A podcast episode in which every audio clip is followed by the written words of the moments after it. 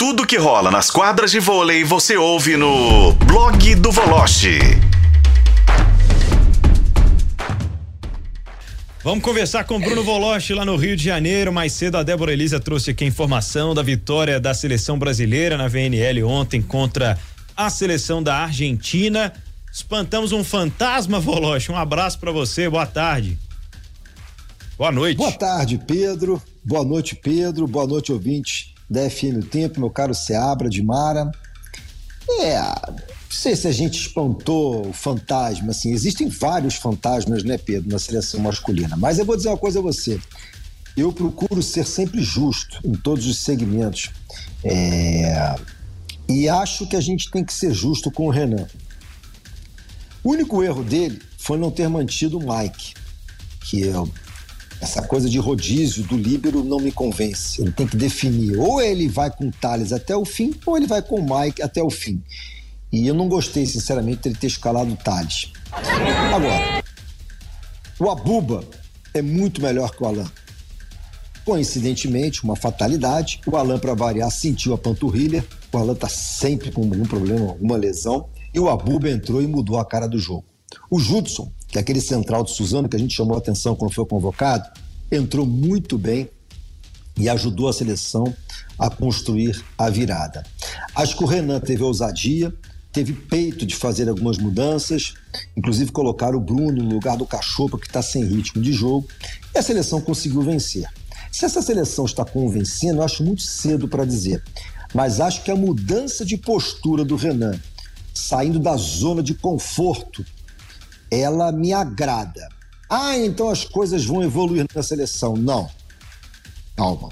Mas eu acho que a gente tem que dar, não digo nem um voto de confiança, é, dar crédito ao que o Renan fez na partida contra a Argentina.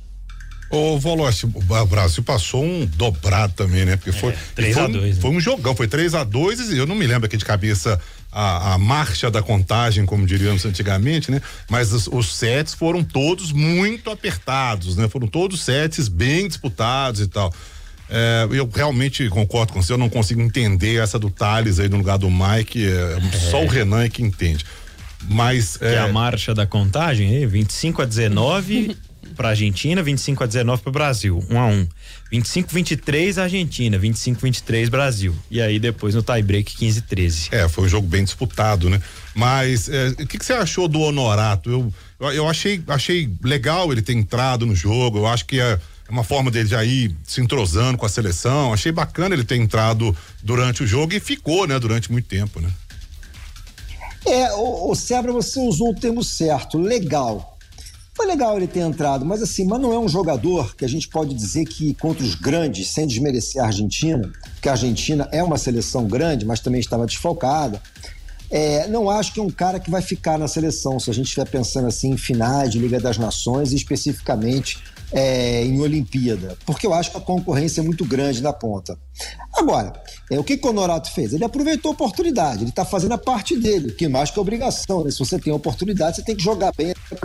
Eu acho, o, o, Daniel, que é muito difícil o Honorato vingar na seleção brasileira com a concorrência que hoje nós temos, levando-se em consideração que os dois ponteiros já estão definidos faz tempo, no caso, o Leal e o Lucaré. O Adriano ali para brigar, é, o Vacari, que ainda não foi testado.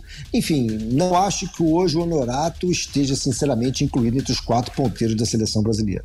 E, oh. e pra, só para ilustrar a questão do Aboba, ele fez 11 pontos saindo do banco contra a Argentina. O Aboba entrou muito é. bem, né? É, ou seja, para muitos foi melhor, né, Valoche? É, não, e sabe qual é a diferença? Hum. O Abuba tem uma coisa que hoje em dia, de Mara, Daniel, Pedro, ouvinte, que conta muito no voleibol saúde. Cara tá Energia, tá voando. Né? É. é, o cara tá pulando muito, salta muito, ataca de todas as posições. Então o cara tá dando muita porrada. É difícil de ser marcado, entendeu? E outro, o cara tá em alta tá com um astral bacana, acabou de ser campeão francês, foi eleito várias vezes MVP do, é, dos jogos no campeonato francês, da Champions League. Porra, então tem que botar o cara para jogar. É o momento. Agora, não me vem com essa historinha de que quando chegar o Felipe Roque, ah, não dá. Felipe Roque, desculpa, não dá, entendeu? O, o irmão do do, do Alan, que me fugiu o nome agora, é. Bom, enfim, é um bom jogador, promissor, mas eu acho que tem que ser para o próximo ciclo olímpico também. É, eu acho que esse momento é o momento do Abuba. E você falou de voando, né, Pedro? O Lucarelli. Como tá jogando o Lucarelli, hein? É. Esse cara, ah, assim, muito, eu né? concordo com você, Daniel.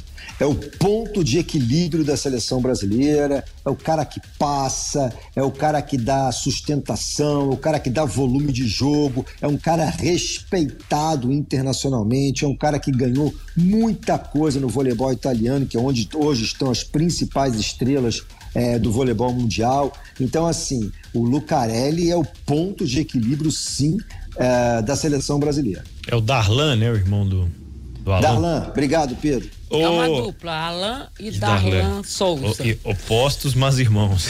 Gostou do, do trocadilho? Ótimo, é assim. Gostou, né? Bom. Como é que é, Voloche? Não, eu ia dizer que, assim, hoje, juntando os dois, eu sou a Buba, ainda sou a Buba. Voloche, e o fim de semana, em Cuba amanhã, 5 e meia da tarde, depois Estados Unidos no domingo. Olha, eu tenho me decepcionado um pouco, viu, Pedro, com a seleção de Cuba. Eu esperava mais. É, não sei, os, mas os cubanos contra o Brasil, eles gostam de aprontar, tá? Tava, eu não sei quando terminou o jogo, tava vendo Itália e Cuba agora. O Cuba não tava jogando nada. A Itália tava, fez 1 a 0 tava encaminhando aí para vencer o segundo set. Sinceramente, não sei como é que está o jogo agora, mas me decepcionou muito Cuba. Não acho que se continuar jogando dessa maneira, tem seleção para fazer frente à seleção brasileira. Agora, o jogo contra os Estados Unidos talvez seja, talvez não, será o grande teste da seleção brasileira nessa primeira etapa da Liga das Nações no Canadá. Se a seleção dos Estados Unidos jogar o que jogou até agora e o Brasil jogar o que jogou até agora, os Estados Unidos vão vencer o jogo no domingo. Mas é um jogo também cercado de muita rivalidade, os caras gostam de jogar essa partida, os jogadores crescem. É um jogo que realmente que vai valer a pena assistir. Embora seja a primeira etapa ainda, mas assim, Brasil e Estados Unidos é sempre Brasil e Estados Unidos. É muito gostoso de ver. A Itália gente... confirmou os 2 a 0 aqui no segundo set que o Voloche falou e esse jogo dos é. Estados Unidos no domingo é às três e meia da tarde. Eu estava conversando com a Débora Elisa hoje sobre a seleção de Cuba, Voloche você falou. Você imagina se essa regra da convocação fosse um pouquinho antes, teria Juan Torena, Leon, Leal, é, e aí vários outros jogadores que estão jogando por é aí. O Simon que jogou Simon, no Cruzeiro? É, o Simon. Mon, o, o Simonstro, é. né? Como era chamado aqui. É, aí seria uma é seleção imbatível, né? É, mas é impressionante como eles conseguem, eles têm a. É, eles conseguem é, eles mesmos acabam se quebrando, se desestabilizando pela cultura, pela filosofia do governo de Cuba, que infelizmente, enfim, todo mundo sabe como é que funcionam as coisas lá e os caras não aguentam durante muito tempo. Bruno Voloz, pra gente Perdem fechar. Eles mesmos, né? Como é que é? Eles perdem para eles mesmos. Né? É, verdade. É, duas coisas, eu vou te pedir para responder a pergunta do dia, mas antes falar do Flamengo, né? Vitória de ontem, o Flamengo estava ali até o finzinho do jogo meio que tropeçando, né? Tropeçando no Racing da Argentina, mas conseguiu uma vitória, gol de mais um garoto, coloca lá os meninos do São Paulo e eles acabam resolvendo o jogo. O primeiro gol foi do Wesley, inclusive. Wesley. É. Ô Pedro, Cê, é, quando a gente era menor, a gente jogava aquele jogo nudo, detetive, lembra? Quando você andava Lembra. casinhas? Você lembra daquele joguinho? Pois é. Uhum. Eu acho que o Flamengo andou umas cinco casinhas para trás me decepcionou, não gostei. O Flamengo não foi o Flamengo do jogo com o Vasco, não foi o Flamengo da Copa do Brasil com o Fluminense me preocupa. Porque assim, já, já era pro São Paulo ter dado uma cara a esse time não aconteceu. Foi salvo pelos dois meninos. É, e eu acho que talvez o maior exemplo desse time de São Paulo que não emplaca é o Pedro. O Pedro é um jogador com completamente diferente daquele Pedro que, aliás, desde que ele foi convocado para a seleção, verdade seja dito, o Pedro não voltou mesmo, né? Não sei se é o efeito do Tite, não sei o que aconteceu com o Pedro, entendeu? Mas ele nunca mais voltou mesmo. Não é toda a responsabilidade. Enquanto isso, o Dorival Júnior voando no São Paulo, o Jesus assumindo a seleção da Arábia e o Flamengo com o São Paulo. É essa situação dos ex, né, que passaram lá pelo Flamengo recentemente. Ô, Voloche, a pergunta do dia que é a seguinte: hoje, parte da torcida do Cruzeiro, um grupo, né, pequeno de torcedores, pendurou algumas faixas na porta da Toca da Raposa, protestando nominalmente contra alguns jogadores, né? Chamando o Rafael Cabral de frangueiro, o Bruno Rodrigues de barbantinho, o Henrique Dourado de mau centroavante, enfim. E a pergunta é: se você, ouvinte, né, e você, no caso, membro aqui da mesa do Tempo Esportes, concorda com esse tipo de manifestação ou não, Voloche? Concordo, porque eu acho que é uma manifestação tranquila, pacífica, não tem agressão, o torcedor tem direito de se manifestar desde que ele não parta para agressão física, desde que ele não invada o CT, desde que ele não invada o campo. Ele tem direito a dar a sua opinião. Se ele está estendendo faixa é, num local apropriado, ele tem esse direito. Isso aí acontece, pode acontecer dentro de um estádio, pode acontecer no CT, desde que ele tenha autorização para entrar. Então, assim, agora eu acho que o torcedor do Cruzeiro é muito exigente, né? Porque duvido que o torcedor do Cruzeiro tivesse essa perspectiva no início do trabalho, que o Cruzeiro iria brigar nas primeiras posições. O Cruzeiro, até pouco tempo atrás, estava querendo não, brigando pelas primeiras posições. Então tem que se dar crédito a esse time do Cruzeiro, que subiu e subiu muito bem, é, e esperar um pouquinho mais. Mas torcedor é cabeça, não tem cabeça. O torcedor vai no emocional, ele quer sempre estar vencendo, ele quer sempre estar nas primeiras posições, então é, não adianta a gente pedir muito equilíbrio ao torcedor, vídeo que está acontecendo agora com o Vasco.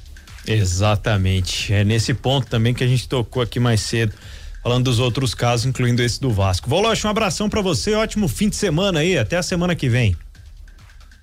Gente, grande abraço a todos aí, um ótimo fim de semana, um fim de semana repleto de vitórias e boas transmissões, boa transmissão para todos aí, saúde principalmente. Tchau. Valeu, mais do Voloche lá no blog do Voloche, no otempo.com.br também nos nossos cadernos aqui de O Tempo Esportes, no Tempo e no Super.